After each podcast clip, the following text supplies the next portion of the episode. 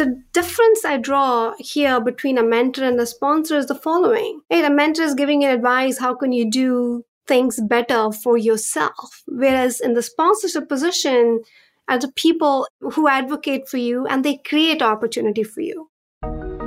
Inspired Execution, hosted by DataStax's chairman and CEO Chet Kapoor, follows the journeys of leaders from the world's largest enterprises and fastest growing startups.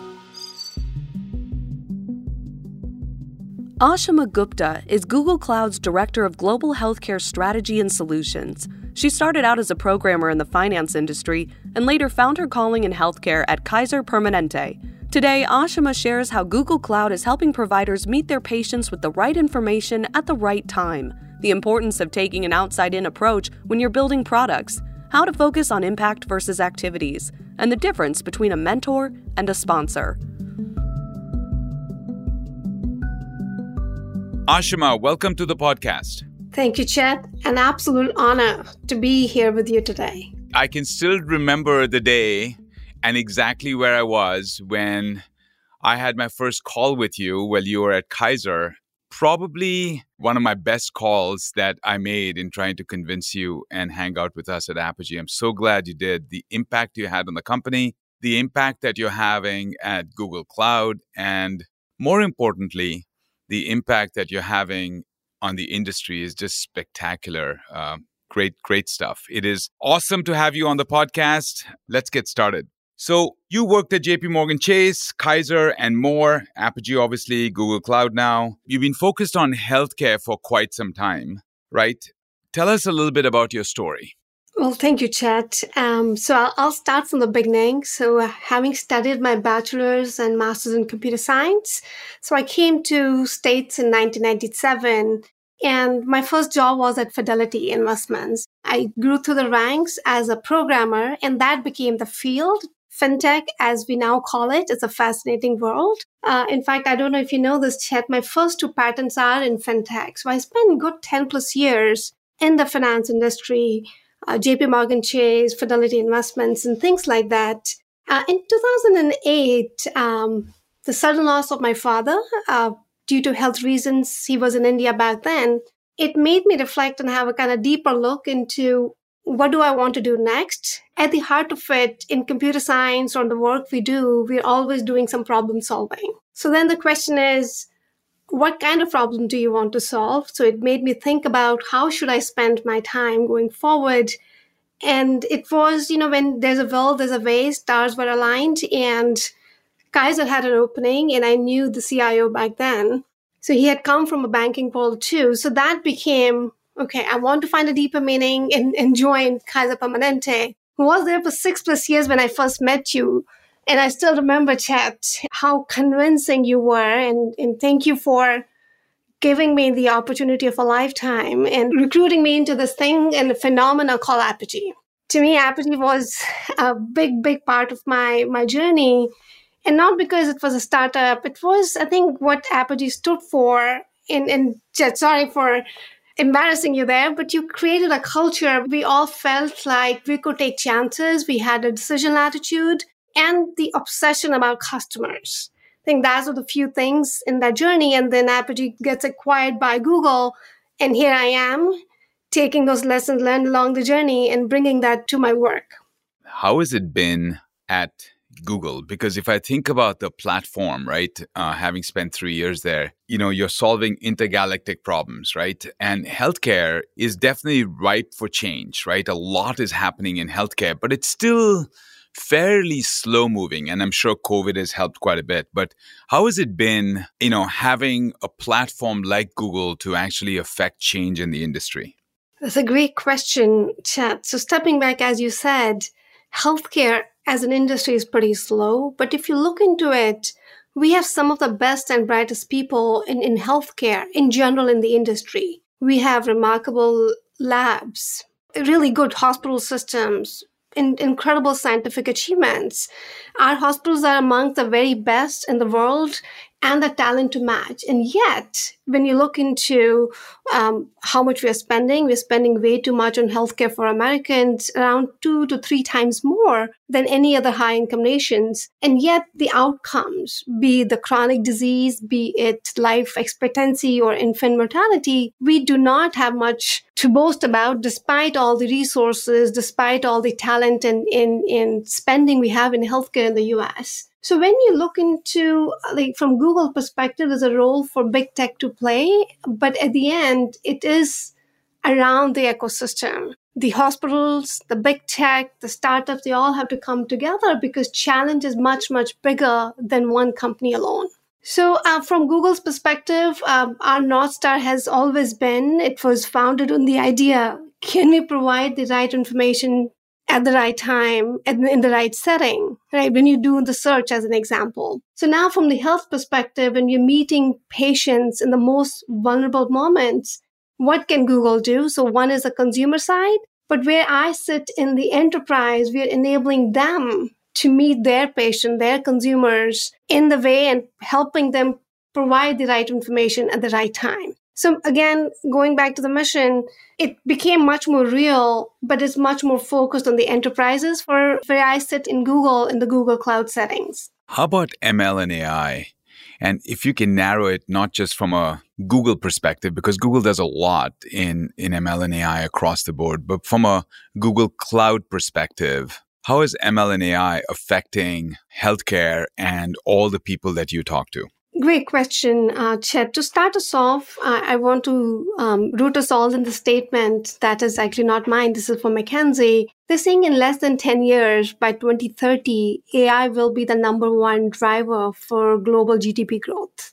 That means the enterprises will be adopting AI and that AI absorption in the enterprise is going to be the key in, in, in driving the growth. In healthcare is no exception, but where healthcare, it truly matters is the outcomes.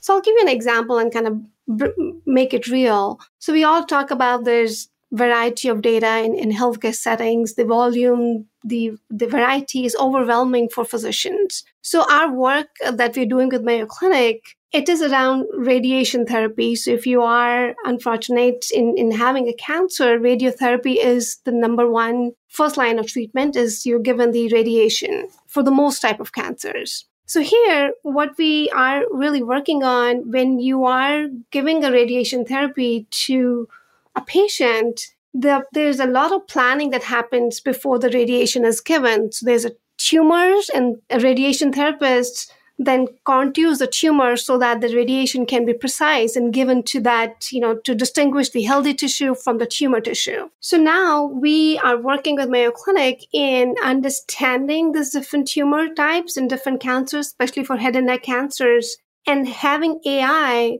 draw the contours around tumors thereby saving the workflow time. So the preparation time gets reduced to much, much less. And they are really looking into creating this treatment plans for patients where AI is assisting. And this is just one example where we have wealth of data about head and neck tumors and cancer type but here we have trained the algorithm to see a cancer tumor and target the delivery of radiation therapy so it's more kind of automation automating the back office the radiation specialist and bringing that AI into that uh, that workflow, if you will. That is an awesome use case. So let me take it in exactly the opposite direction. There's a very strong movement in healthcare about empathy, right? It is not just about curing something, but actually being there for the patients as well.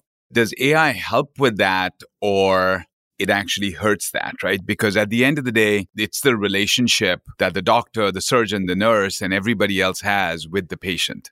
That's a great point, Chet. And, and I strongly believe our healthcare story is yet to be written. And for the very first time, patients are the one writing that healthcare story. And when patients come to a healthcare system or a doctor, they're letting us into those stories before they know how a physician or a health system can respond with compassion or understanding that that that needs to be established and that's where i believe AI can help bridge the gap.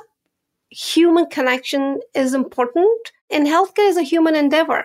But can we make that experience much more powerful for both physician? So imagine if you're going to a physician, but they know all your history. They know based on this condition what other patients like yourselves have gone through, what treatment has worked or not worked. But having the data at the fingertip, it's still very, very difficult. So to me, technology will be an enabler to establish that kind of empathetic connection, but it's not going to replace the human connection. So I think that's where I would want to distinguish can we enable that human endeavor, that human connection with compassion and providing that complete understanding of a patient? If I can extend that, what you're saying is with everything that ML and AI does, it actually frees up the time for the care provider for them to spend more time with the patient on things that they care more about rather than sifting through data and coming up with recommendations. I mean, you have the systems helping you out with recommendations. The healthcare provider still needs to make a recommendation, but they have more time for compassion. Is that a fair way to look at it?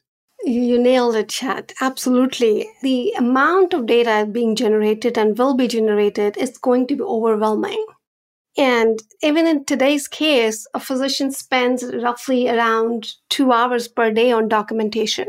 So they do the patient notes, they all kind of type it into the EHR. So when AI, if you look into different building blocks, conversation, language, computer vision, can they all come together in handling that or reducing that burden, the administration burden?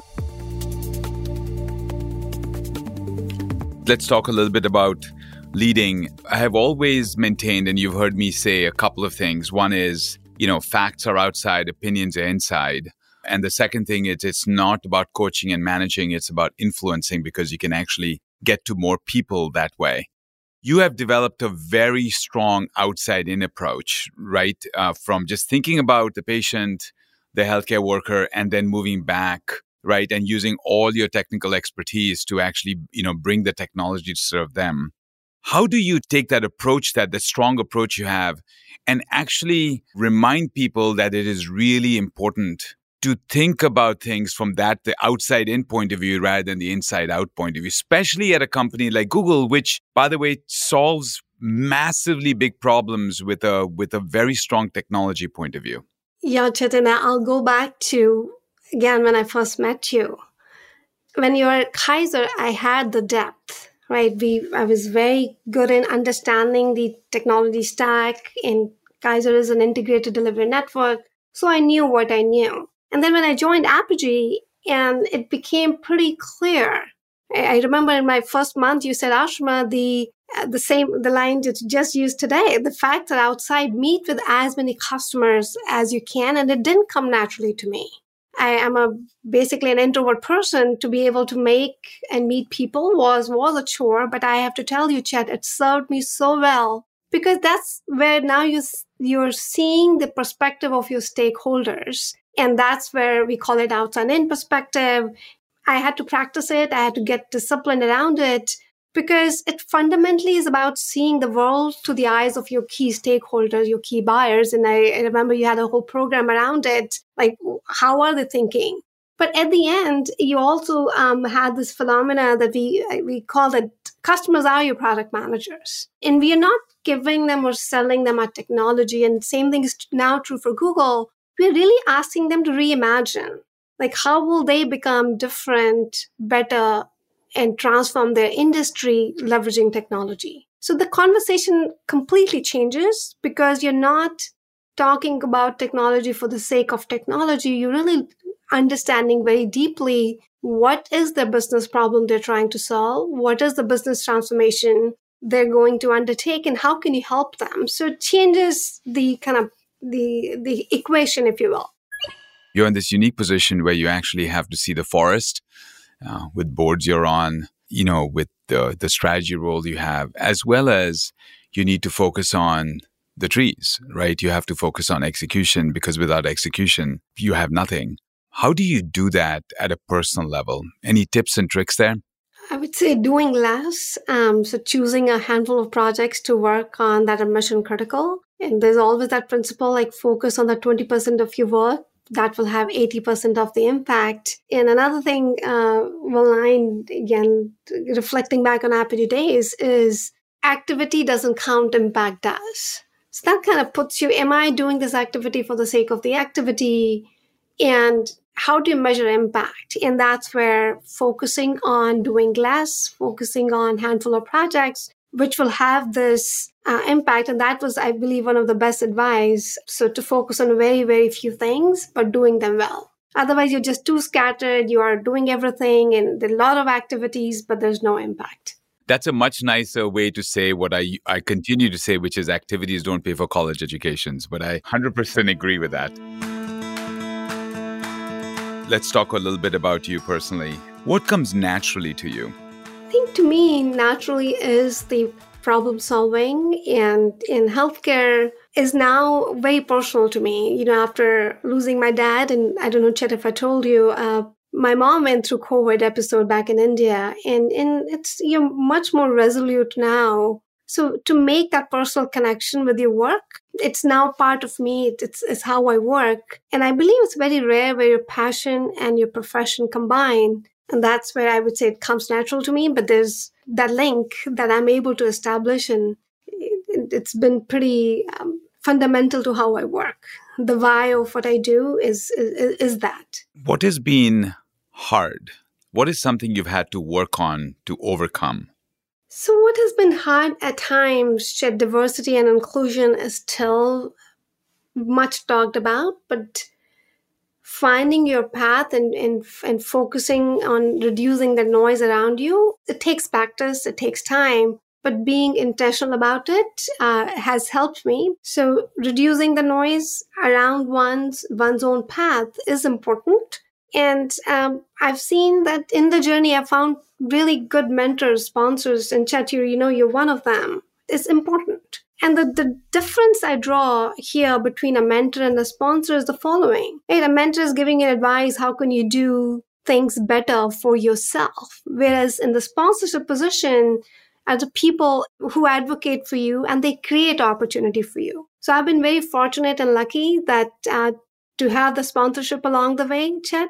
And uh, so but again it's not a straight line it's you you take um, you do internalize the noise and and still keep moving forward progress I absolutely love the distinction between mentor and, and sponsor. That was very well articulated. I've constantly said two things. One is you you have to recognize that you zigzag your way through. There is no straight line, even though, you know, history writes it that way. It's never that way. The second thing is I constantly talk about this, Ashima, and I want your point of view on this is uh, anybody that has cracked uh, work life balance is full of shit because it's a constant struggle, right? You're constantly juggling being a parent, being a child, you know, having children, work, and everything you're doing for the world, right? And so you seem to juggle it all I've had a chance to see you up close and personal. And, you know, it's not the easiest thing, right? You have to prioritize. And at some point, you want to make sure you prioritize this over the other. For aspiring younglings, right, who are listening to this podcast, any words of advice on, you know, work life balance kind of thing? Teddy, I think you've already given that advice. There is no balance. The struggle is the balance right? Exactly. And and but if you understand why you're doing so work doesn't feel like work to me anymore Chet, right? This is what i do. This is a passion. So finding something that sparks that passion in you then work doesn't look like work so yes then you're then it's life it's all kind of integrated your personal life your work life it's all one and I, I, have to tell you that I have many moments, where I feel I've not been a good mother. I, constantly I'm riddled with that guilt all the time. Uh, but you do your best and and you do better with what you have. And I think it's a journey that's sometimes going back where um, a few months ago when mom had COVID, I left everything and spent all my time with her. So you will see and you will rise up and time gets created for things that matter. So at times the work will take priority, at times the family will take priority, but it will not be one harmonious day to day. Who inspires you? My mom is the greatest inspiration to me, and it's been pretty tough uh, seeing her in COVID. And and one thing that stood out for me was resilience, and this is one of the things that I want to take from that experience. Isolation is very hard for seniors, and COVID was really devastating back in India. And but she would still smile and say, "No, I'll, I'll get through that." And she got through it. It's still it's been pretty tough journey, but that resilience that I've seen in her is what is inspiring to me right now, and, and I'll take that forward with me. All right, I have some rapid fire quick response questions. There are four of them. I'm going to start with the first. What new technology are you most excited about? Current focus is around health equity. We are seeing machine learning and artificial intelligence can play an important role in advancing health equity. So your today is your zip code pretty much tells how healthy you will be. And now there's a lot of efforts in can we make healthcare equitable? that's one something I'm very very uh, excited about. What are you reading or listening to right now? Indra Nooyi's new book, My Life in Full. By the way, I just started reading it. She starts with a very personal aspect of her life. You know, generally when people write autobiographies, right, it is they they generally start by you know one of the high points and and so I, I love the I love the beginning. I've just started reading it. It's so it's it's a super interesting book. If you can have a dinner party with only three people, uh, who's on your invite list? So I would start with Barack Obama, RBG, and uh, now I think as I'm reading the book, I'm becoming fan of Indra Nooyi. So so her. That's good. At least the good news is that they all know each other right? so, so you'll be hanging around three people that have met and talked to each other uh, a bit, and so that's awesome. What's one word or phrase that defines a good leader? I would say humble. Last question, not in a rapid fire mode, but um, what advice would you share with a younger version of yourself? I would say take risk, just go out and do it. Uh, as they say, you miss 100% of the chances or shots you never take. It's so true in life. So I would say take risk, go do it, bet on yourself. We all bet on others. We bet on, you know, our families, friends. You need to bet on yourself as well. That's awesome. Ashima, this has been spectacular, and I'm sure our listeners will learn so much. Really appreciate you making the time. Thank you, Chet. Always an honor. And thank you for being part of this journey. For me, it, it means a lot. Thank you. To be a great leader, you have to be willing to get out of your comfort zone. It's also crucial to look at the world through the eyes of your customers and really understand what problems they're trying to solve.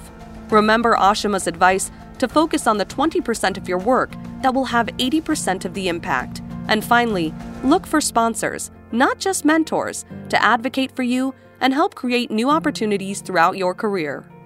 Thank you so much for tuning in to today's episode of the Inspired Execution Podcast. Don't forget to subscribe, rate, and review the show, and drop us any questions or feedback at inspiredexecution at datastax.com.